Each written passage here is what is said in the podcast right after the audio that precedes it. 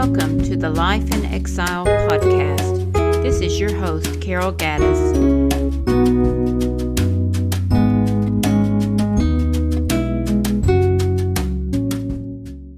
Taking time to pray. It's been an intense time listening to Jesus' words to his disciples, knowing the cross was so near. It's also intense because if you're like me, these last days, weeks, and months have been full of trials, too many to count, that have tested our faith as well. I trust that's why the 17th chapter of John's Gospel has meant so much. When trials were upon him, Jesus prayed. I hope that's meant something to you. I've sure felt its effect. After all, He's the one that models what our faith should look like.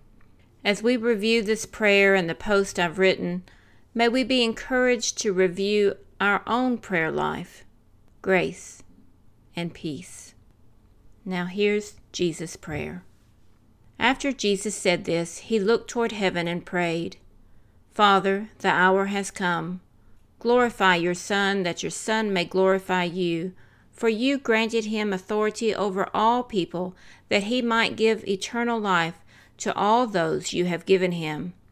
Now this is eternal life, that they know you, the only true God, and Jesus Christ, whom you have sent. I have brought you glory on earth by finishing the work you gave me to do. And now, Father, Glorify me in your presence with the glory I had with you before the world began. I have revealed you to those whom you gave me out of the world. They were yours. You gave them to me, and they have obeyed your word. Now they know that everything you have given me comes from you. For I gave them the words you gave me, and they accepted them. They knew with certainty that I came from you and they believed that you sent me. I prayed for them. I am not praying for the world, but for those you have given me, for they are yours. All I have is yours, and all you have is mine. And glory has come to me through them. I will remain in the world no longer, but they are still in the world, and I am coming to you.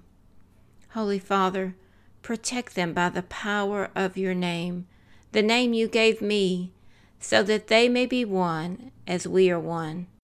While I was with them, I protected them and kept them safe by that name you gave me. None has been lost except the one doomed to destruction, so that Scripture would be fulfilled. I am coming to you now, but I say these things while I am still in the world, so that they may have the full measure of my joy within them. I have given them your word, and the world has hated them, for they are not of the world any more than I am of the world. My prayer is not that you take them out of the world, but that you protect them from the evil one. They are not of the world, even as I am not of it. Sanctify them by the truth. Your word is truth. As you sent me into the world, I have sent them into the world. For them I sanctify myself that they too may be truly sanctified. My prayer is not for them alone.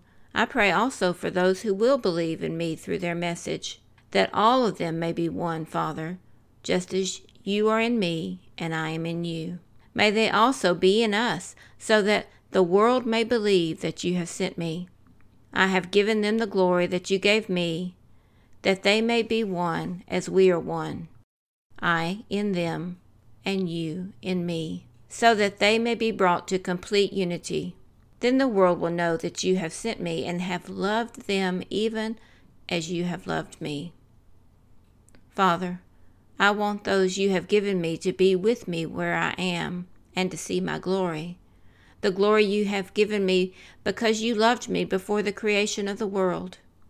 Righteous Father, though the world does not know you, I know you and they know that you have sent me. I have made you known to them, and I will continue to make you known, in order that the love you have for me may be in them, and that I myself may be in them.